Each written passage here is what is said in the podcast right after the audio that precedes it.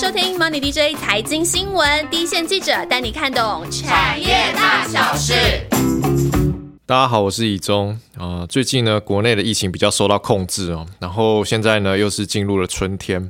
那假日呢到外面走走呢，其实都感觉到户外人都蛮多的，但是我也发现了，除了人多之外呢，好像有越来越多人在骑那个自行车，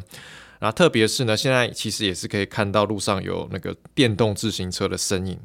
啊。没错呢，今天要聊的那个产业呢就是电动自行车。那我们请到呢这次主跑的记者庆祥来跟我们聊聊。Hello， 一开始就要吐一下以中的槽。其实电动自行车它的本名应该叫做电动辅助自行车，叫 e-bike， 所以它是有个辅助的概念，就是它还是自行车，但是它是透过辅助的角色来就是骑乘的。哇，谢谢庆祥帮电动自行车证明，帮他证明。而且今天刚好是春分，就是录音的时候刚好是春分。哦，春分有需要吃什么东西吗？就是我昨天看一个新闻，就说春分的时候就是不能喝酒，就是不然会压力更大，然后会很抑郁还是怎么样。跟大家分享一下。所以你是每天喝酒然后春分不喝这样吗？是一个中医的姿态。好啊，那其实最近呢为什么会讲这个题目呢？因为刚好最近那个自行车展也才刚结束嘛，那个庆祥其实是有到展场那边有第一线的采访很多家的厂商，那其实有发现有几个有趣的趋势，那庆祥可以先来跟大家分享一下。那这次自行车展呢有什么样新的产业变化跟趋势？其实这一次自行车展其实也有跟那个我们的 MDJ 产业研究社朋友们一起，就是当下有跟大家分享一些新的观点跟一些新的影片嘛。那其实今年还蛮有趣，就是今年其实 Shimano 推出，就它每4年其实都会改款一次新的那个电子变速器这个产品。你先讲一下 Shimano 的产业地位。Shimano 它其实就是Shimano 其实就是台湾现在不是，就应该说全球最大的这个变速器还有一些关键零组件的供应商，然后它是一个日本厂。这样，那其实回到刚刚讲说，其实去年原本要推一个大改款的产品，然后其实因为去年因为缺料啊，然后因为货柜啊等等，反正疫情嘛，然后就递延到今年。所以其实今年在这个自行车展上面，还是看到很多周边电子零组件啊，应该说零组件变成电子化这样的趋势还是很明确。像今年采访巨大的时候，他们有提到说，其实台湾一直有这种 Double E 啊，这种 IoT 啊，这半导体的这种技术嘛，所以他其实讲一个还蛮有趣，他说人车电骑网。他们其实是可以相互结合，也就是说人和车之间，然后骑乘，然后跟网路还有一些电控，其实都是可以相互结合在这个骑乘的时候。有没有觉得骑乘很忙，就是很多事情要做，好多讯息的感觉。对啊，比方，可是你在骑乘的时候，你可能想说，我要知道我今天骑多远，然后骑多快，我爬升有多少。其实它还蛮需要一些 APP 啊，或者一些数据的分析。其实这种从硬体到软体的整合，其实也变得还蛮重要的。了解。那但是其实刚刚讲到 Shimano 嘛，变速器的大指标性的大厂嘛，那其实去年那个自行车产业面临很严重的一个问题就是缺料。那最主要缺的就是刚刚讲的 Shimano 的变速器。那今年有比较不缺吗？其实 Shimano 的交期是一直有在拉长。其实过去比较产业比较正常的时候，它其实交期大概是3个月，就是一般的零组件那种感觉。但到现在其实交期已经到2年了，也就是说在2年之前呢，巨大跟美利达已经跟 Shimano 下的单，今年应该也要大交，就类似这个概念。因为2年前差不多就是疫情比较严重的时候嘛，然后到现在，所以今年其实对车厂来说，就觉得订单的状况跟订单的达交度应该都会比较明显的提升咯。所以过去2年供应链比较不顺的问题，然后今年看起来啦，看起来就是会比较跟去年比会比较改善一些啦。那除了供应链之外呢，其实市场也很关注自行车产业的一块，那就是其实刚刚已经有提到，就是高单价的那个电动自行车的成长动能嘛。然后现在呢e-bike 其实还是一个很小众的市场嘛，因为之前好像聊到就是这块就是比较 for 比较利基的一些玩家。那现在这个 e-bike 它有走出去了吗？其实每一年的 e-bike 的市场的成长性都一直还蛮高的。那其实我先讲一下为什么台湾好像还不普及这个 e-bike 的感觉，就你我周遭好像骑 e-bike 的人还是比较少数。那或许在河滨有一些妈妈或是就是可能比较累的一些朋友们，他可能想说要运动，但是就想说可是有点怕累，怕骑不回来了，可能就会租借那个 e-bike 的部分嘛。但其实在台湾一般的路上，其实看到 e-bike 的那个频率其实跟欧洲或者跟美国比起来是差蛮多的。因为主要其实在台湾政府一开始在推包含 e-bike 或者是就是推动这个所谓环保的趋势的之下，它其实是选择去辅助所谓电动机车、电动摩托车。嗯、就是那时候不是 GoGoRo 对 GoGoRo 啊，就是那时候换机车的时候，不是政府会补助说，哦，你可能换一台电动的机车，它可以补助多少钱？嗯、那它在欧洲或在美国，其实他们是说，你换一台电动自行车，换一台 e-bike， 它可以补助多少钱？所以其实跟当地政府的法规跟它支持的产业别，其实会有一些蛮明显的不一样的地方。嗯、那其实回到刚刚讲说，其实像 e-bike 比较盛行 的地区，其实像在欧洲的国家，它特别有以德国就有比较大的一个市场。那其实跟刚刚讲的法规，然后还有基础建设，其实也走得蛮前面。那基础建设就包含说，在那个自行车的车道上面的设计，因为其实像我们现在可能在比较主要台北市啊，可能才会看到比较所谓叫做自行车道，就是在一般的路上嘛，就是比方说在什么敦化南路啊之类，我不知道，就是可能大安路啊那附近，可能就会在市中心的地方才会有比较所谓叫自行车道，让自行车的骑乘的骑士会比较有一个比较安全上面的保障。那其实刚刚讲到 e-bike 在欧洲的渗透率其实比较高，其实它有4种不同的讨论的方式，我觉得蛮有趣的。一种就是所谓叫生活风格，然后另外一种叫健康，然后环保，然后另外一个它是比较弹性化的一种交通工具。什么意思？就是比方说这种骑脚踏车是一种生活风格，然后它也是代表这种健康。那刚刚讲它是一个环保的象征嘛，然后你可能在弹性上面，就是它在移动上面是更有弹性的。那其实还蛮有趣，就是有一些像是身障者啊，他们也可以通过 e-bike 做一种附件，或者是像是交通运输站站和站之间，它有个比较弹性的通勤这样子的状况。你说他们很习惯用那个 e-bike 做他们通勤的一个主要的一种交通工具，对。然后那另外其实是看到这2年其实在疫情之后，在美国的市场其实在 e-bike 这边的渗透率其实有蛮明显的那个提升。因为过去我们觉得说美国市场其实它是因为它的交通是相对比方有地铁啊有什么，其实他们或者说服务员是比较广大，所以他骑 e-bike 的人其实相对是比较少。那其实从疫情之后，很多人就是可能不想搭地铁了，或者不想要搭大众运输工具了，所以蛮多 e-bike 会在一种通勤族这样的市场去做一个比较普及的动作。那其实之前 e-bike 它一开始初期是比较 for 一些登山车这样子的市场。那所谓登山车的部分，其实这样是比较蛮专业的，就是它是其实是透过自行车，然后你把这些自行车运输到山上，然后这些玩家会从山上透过自行车滑行下来，去享受一种滑行下来的乐趣。那其实过去刚刚讲说，他可能要透过一个小卡车，或者他是要坐缆车到山顶才有办法开始滑行嘛。但现在他其实是可以透过 e-bike， 你可以自己有一个马力的辅助，你可以自己骑上山，然后你又可以想就把到山上的时候就把马达关掉，你就还是可以享受这个滑下山这样子的乐趣。所以过去他其实是这样的一个市场。那刚刚讲到他现在其实延伸到所谓通勤族这样子的市场上面，那当然其实跟各地的法规有关系啊，比方你说法规它怎么设定说 e-bike 它最高的时速是多少，然后像欧洲它可能时速就是25公里嘛，所以它可能就是在25公里的时候 e-bike 它就会自动断电，所以它其实可以确保一些安全性的部分。所以这次的大展你有看到这些品牌厂它有针对那个城市车有推出一些产品？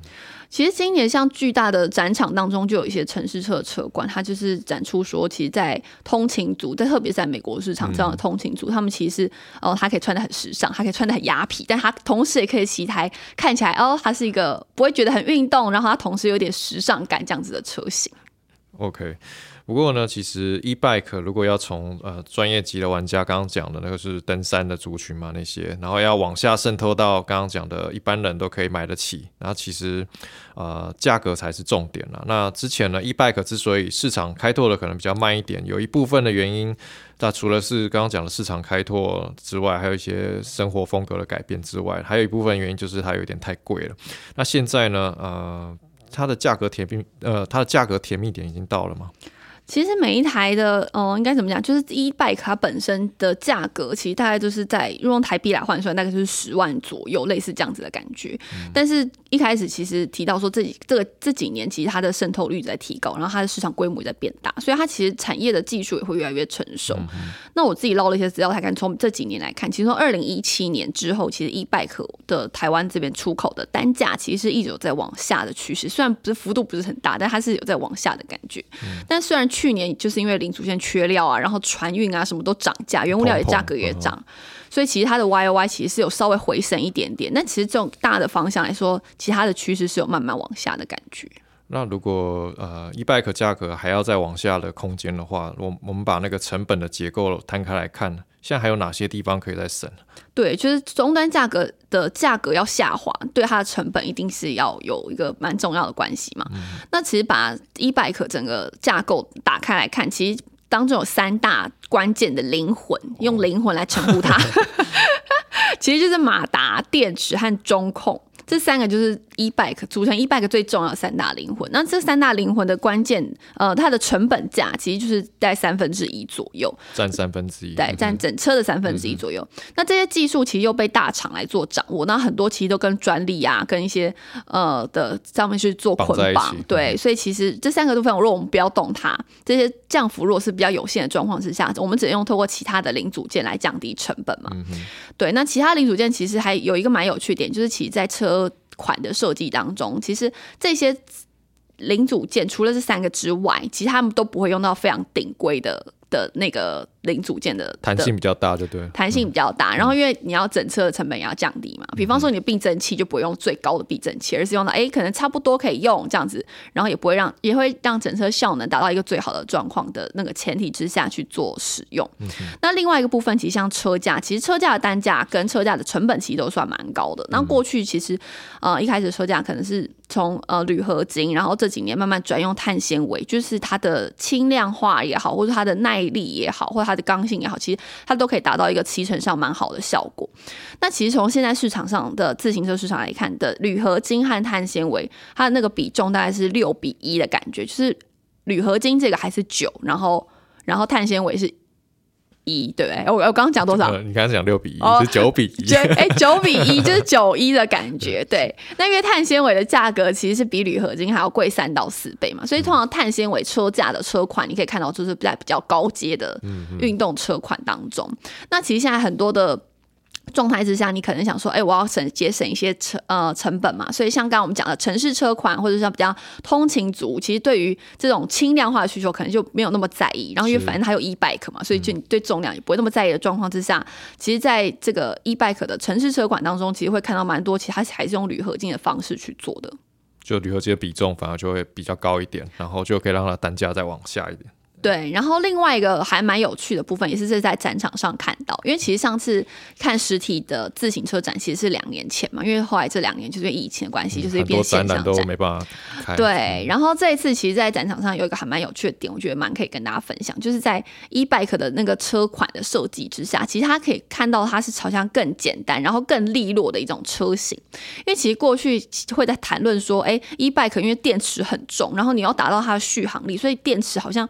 体积好像也不能太小，因为怕又骑不远什么之类这样的考量嘛，所以电池它会放在比方后座，或者放在车架的中间，这样子比较很明显的一个位置，你可以发现那边就是一个电池，那边就是一个黑盒子在那边的感觉，你会觉得好像很沉重的那种设计感。那今年其实在展场上看到的e-bike 其实不太会看到这样子的款式，它其实都会直接包覆在车架里面，就一体成型的那种感觉，一体成型，然后它可以包在那个车架里面，所以其实看不太到电池在哪里。你只有要取拿的时候，你可以从后面有个背盖，可以这样把它按开，然后把电池拿出来，然后甚至你就带回家充电了，然后你再回来的时候，你再放到车架里面关起来，这样就好了。其实看它的设计其实是非常简洁，那其实这么简洁，其实回到说它其实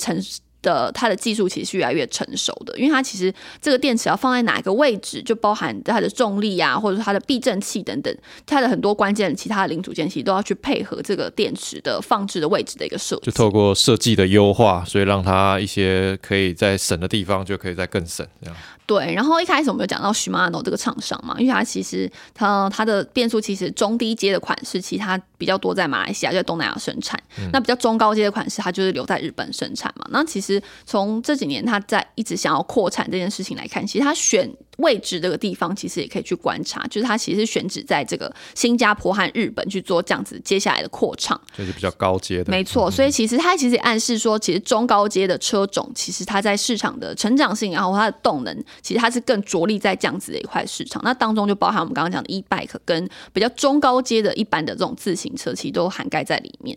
所以其实它会形成一种一般自行车会越来越贵，然后电 e-bike 这个部分的价格又会越来越往下一点的感觉。所以其实他们会有一个，当然不会黄金交叉，因为他们现在就是单价还是有点距离，但是会有这样子一个趋势。现在价格大概可以到多少？因为之前刚刚前面讲到一台之前差不多10万块跑不掉 e-bike 的部分嘛，现在其实在这种城市车款大概6-7万，其实都会看到这样比较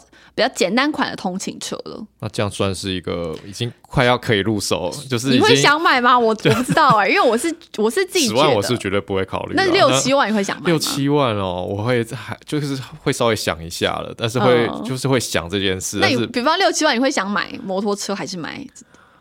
那现在摩托车好像6-7万也买不到啦。哦，现在好对，我好像10几年前摩托车还可以。10几年前，因为那时候物价可能是对啊。但是现在好像会，就是假设有空间的话，可以摆放它的话，可能还会稍微考虑一下，对啊。好，那刚刚信翔分析的其实算非常清楚了，就是零组件当中呢，车价呢其实还有下降的空间，然后也会透过刚刚提到的设计的优化，达到节省成本的目的啊。那另外呢，现在变速器还是很缺。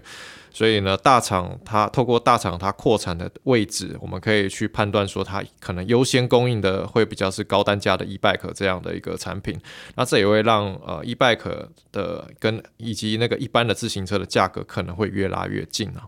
那我们现在回到成本这件事啊，那其实这2年因为通膨刚刚有提到非常严重嘛，然后原物料都在上涨。那目前的车厂呢，其实它以今年来看是可以转嫁这些成本吗？会不会今年转嫁不出去，所以它越卖利润越来越薄？其实去年整个成本端其实包含运费啊、原物料价格啊，都是一直在往上垫高的嘛。我记得有个厂商就是讲说，现在那个 一台自行车，我们以前运费可能是10块，现在几乎是变80块这样子的感觉，好几倍。对，好几倍。然后原物料的部分也是不是3-5%的那种垫高，而是10几到20%这种垫高的感觉。电子厂也是这样。对啊，所以就是它也是这样子的概念之下，其实它要去反映到成本，反映到售价这件事情，其实但对于成车厂来说，其实他们没有太担心这个问题，也对于零组件厂商，其实他们也没有太担心这个问题。到底为什么？因为真的市场还是供不应求的感觉，所以还是一个卖方市场的前提之下，其实要反映到终端价格，目前看起来是不会有太大疑虑啦。所以说今年的毛利率，其实这些厂商的毛利率应该都不太会有太大的变化。那今年整个营运的重点，其实还是观察整个这个营收规模有没有办法做一个提升，因为刚刚讲到开始缺料啊等等这样的问题嘛，所以跟订单的达成率这件事情就有一个还蛮紧密的连接。像去年包含巨大、美利达，其实他们整个订单的达成率大概就是8-9%，也就是说我有100台的车的订单，但是我只交了出去80-90台这样子的概念。就刚刚讲缺料跟塞港这几个的因素影响嘛。那其实这2年其实他们有个还蛮弹性的应变的方式，也慢慢去成型，就是好像已经习惯这样子的感觉嘛，就是他们已经有弹性化的去做一个调整。那有几个方式可以去做，一个部分就是成车厂直接到售后市场去扫零件，因为他们的比方 Shimano 今天推出一个电子变速器，它有一部分是提供给成车厂，一部分是提供给售后市场，就是让玩家可以自己去做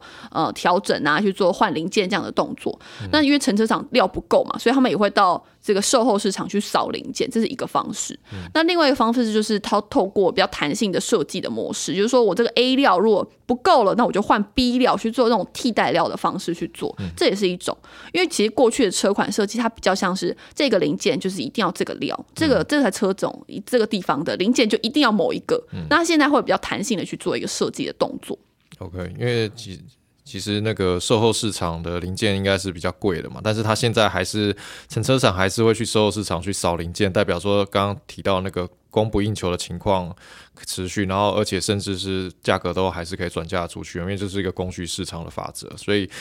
今年的话应该他们的成本上面应该是都还是可以转嫁出去， margin 是应该是不会掉，还是主要是看它的达标率的达成度、对对对。然后另外一个部分还有刚刚讲那个配料的问题嘛，等于说我料来的时候我到底要优先供给给这个 e-bike 呢，还是供给给一般的自行车？那现在他们乘车厂的做法当然是以 e-bike， 因为单价比较高嘛，它的状况它对它的营收的贡献比较大，同样的料当然是给单价比较高，对，就是很合理的一个想法所以他们还是用这样的策略持续在做啦。 对，那我知道比较主要的自行车品牌啦，那也是其实就是两大龙头的代工厂，像是巨大、美利达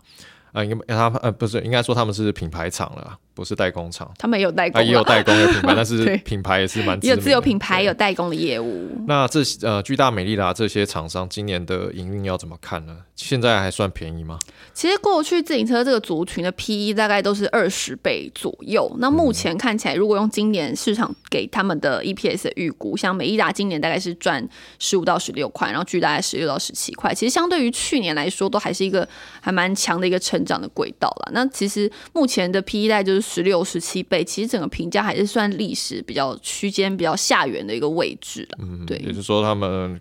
正常应该20倍左右嘛，那现在16、17倍，然后大家可以参考，因为他们今年还是会在成长的，只要是达标率有达到的话了。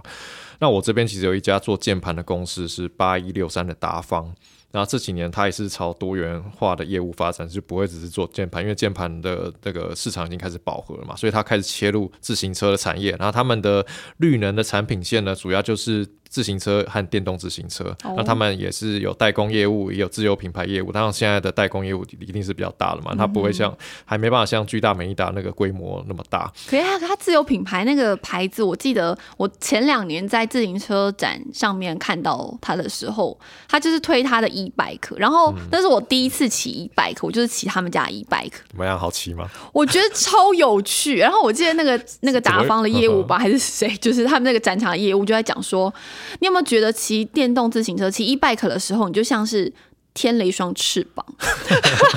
还蛮会形容的。很会形容，就是你在骑的时候你就觉得后面好像有个人在推你，就不会觉得大腿那么酸。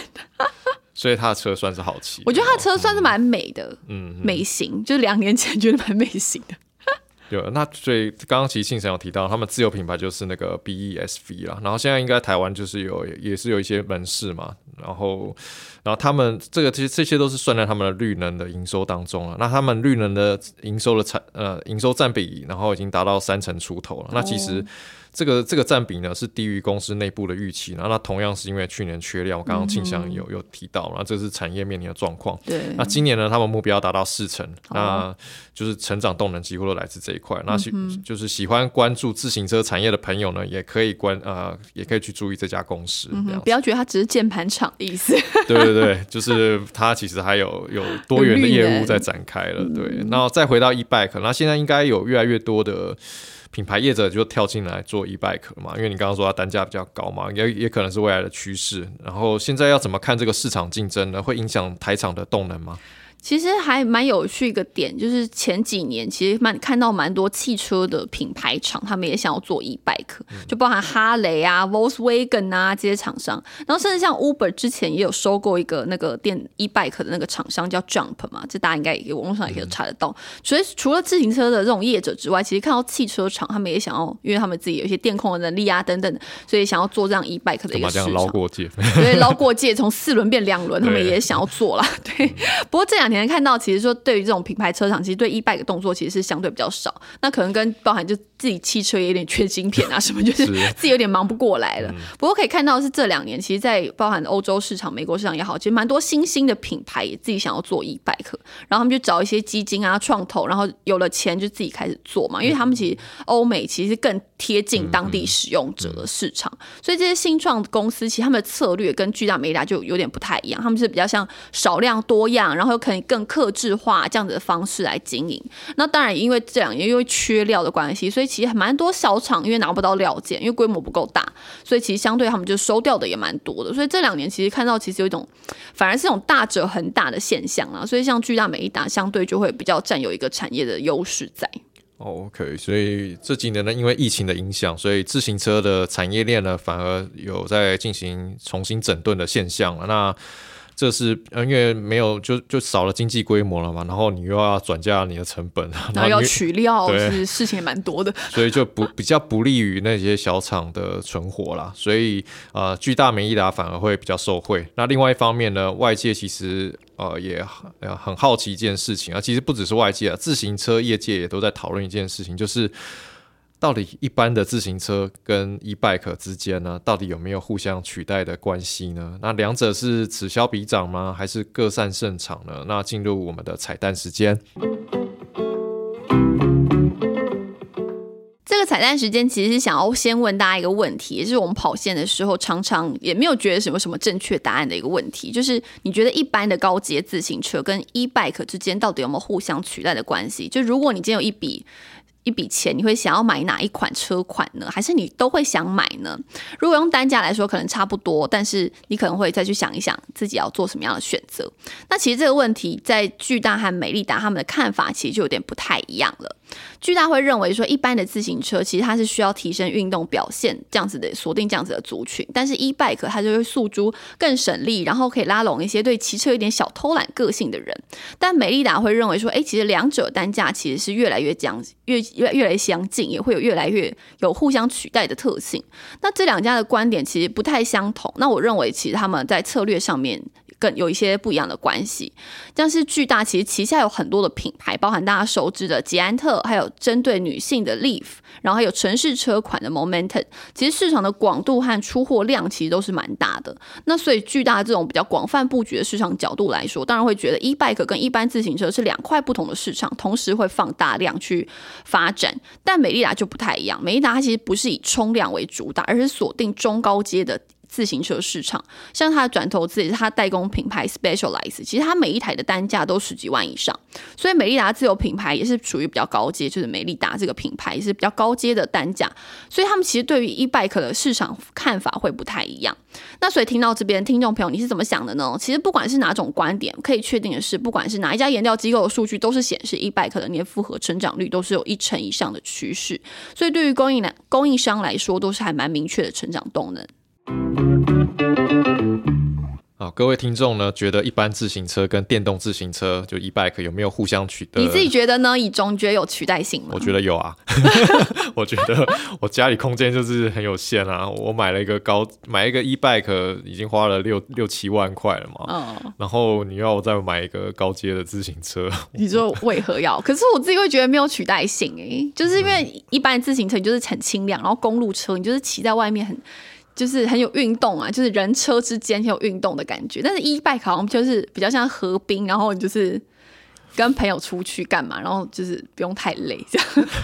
所以就是一个就是家里有很多双鞋子的概念，对，好像是这感觉。就是但是我的鞋子就没几双啊，所以鞋柜有限的情况之下，对啊，所以我就觉得一台 e-bike 它应该要满足我大部分的需求。好啦，干嘛吵起来？就是听众你可以留言，就是对，赶快告诉我们是支持以中派还是庆祥派，到底是。对，好了，那这期节目呢，透过庆祥的介绍，我们知道，e-bike 市场呢正在从专业级的玩家至少它往下渗透到城市的通勤族群哦。那也透过成本分析去了解到 e-bike 的价格也越来越亲民。那目前呢，市场还是处于供不应求的情况，所以相关的车厂呢还是能够有转嫁成本压力的这样的能力。那目前呢，他们的 PE 都还不算高，给大家参考咯。那进入我们的回复听众留言时间。那首先呢，是我们的非常好的好朋友 Ron J， 你的留言还是很温馨，对，但是你把晚清的碗打错了。晚清好像还没看，应该有看到，他应该看到了，对他，但是你有说晚清的声音很有学院风，所以他应该会，他是跟你同一派是不是？哦，晚清好像更学院风哦，我觉得他很像是一个小教授的感觉，就是或者是什么？我觉得晚清真的非常学院风，他是学院风，但你也是学院风啊，不是吗？我自己觉得还好。可是你不是有听众说你是什么教授还是什么？是不是？我觉得我就是声音比较让人家想睡觉，所以会让他联想到会不会这样上课的情境是不是我不知道然后对，然后 Ron J 有那个提到说就是散装那集啊，就是根本就是总体经济的一个缩影，就散装本身是一个总体经济的一个缩影啊，所以一个风吹草动呢，一个小转折就会带动整个运价、啊、真的、哦、然后也就是说也必须努力的多听几次，然后觉得那个婉清还有那个庆祥那集真的讲的超棒的，对，然后Ron J就没有再点菜了，他要做等下一节目。我不知道自行车有没有让你觉得有种回应到你的那个需求什么啊然后还有一则留言是 King of Sula， 他也是常常留言给我们的好朋友，他就说只是忘记找到留言的地方，什么就是他找不到那个留言的地方嘛，没关系，苹果吧， 对，很难，真的超难找的，对啊，因为现在很多粉丝都在讲这件事，就是苹果那个设计好像很难找到撰写留言这个地方，对，但他们就一直不知道为什么这么强大的一个公司、那个、为什么这个小东西一直设计不好是怎么样可以帮使用者想想吗好啦 King of Sula 就在讲说 Money DJ 真的是很用心的想每个主题，就像好朋友一样互相鼓励，然后给予自己不同的想法，对呀、啊，一直像那个好朋友一样，没错还有提到说千万不要因为留言人数减少而灰心啊！可是我们真的好灰心怎么办没有啊，就是请大家多留言啊，就是什么话题都可以聊，对，什么都好，对对对，比方说可以回应一下到底是想要买 e-bike 还是买一般的自行车，告诉我们，还是你已经入手 e-bike 可以分享一下你的心得，对，好，分享一下你的骑乘经验，对啊，然后还有一个留言是他叫气力源，他写好谢谢你的支持，对，要喉音发音这个字，想要他应该是想要表达这个感觉，应该是。然后另外一位听众是 BRYANATUSC， 然后还有你也是把晚期的晚打错了是真的耶，他该不会是复制 Ron J 的那个对，就把贴错就是他有说那个他正在努力的练就听声辨人的能力，就是 Money DJ， 他觉得 Money DJ 记者群的阵容很浩大啊。那你有听到我的声音知道我是谁吗？是这意思吗？今天我们应该有自我介绍吧？哦、我是庆祥 ，Hello 然后他说他决定当做他2021年的那个目标啦。嗯，对，然后 MBO 是什么？好像是那个就是类似像 KPI 那个目标。哦，我不知道，好学到了。然后他说他的正德还是套高高分享他自己的投资经验了。对，谢谢你的留言这样子。然后再来是 JSSE JC River， 他写内容很用心，谢谢你们，谢谢。然后再来是那个我们的老朋友大菠萝，他说五星推推，然后近期因为战争的关系，油价飙破100美元，但是美国今年的预测经济成长放缓，再加上这样持续升息7码这样的通货紧缩的情况之下呢，油价的趋势是不是会往下呢？大波问一个很专业的问题、欸、问了油价未来的趋势。好，那我们主线记者呢就认为说短期就是维持高油价应该是市场的共识啦，那就算是战争的缓解，那恐怕今年油价也是会在80到90美元的高档水准，甚至有机会再更高一点。那主要呢原因是在于乌俄战争之下呢，美国欧洲未来对俄罗斯的原油天然气的供应呢都会心存疑虑，然后就会去寻找替代能源。那再加上碳中和的趋势之下呢，能源的供给减少是必然的趋势，所以今年的油价在供需失衡之下比较有可能会是维持在高档。那另外一方面呢，升息年呢通常也会对油价有一些支撑的作用、哦、当然他也有提醒呢，就是目前的市场还是有一些变数，那包含像是 OPEC 产油国组织当中呢开始有出现希望扩大增产的声音、那另外呢就是伊朗的禁运啊有机会解除等等，这些呢都有可能让供给量增加、然后连带造成短期的油品市场的价格波动，那就给您参考咯。好啦，那今天的节目呢希望对大家有帮助，那如果有任何的问题或疑问啊，或者是有什么样新的想要听的题目呢，都可以欢迎留言给我们，那我们下次见咯，拜拜拜拜。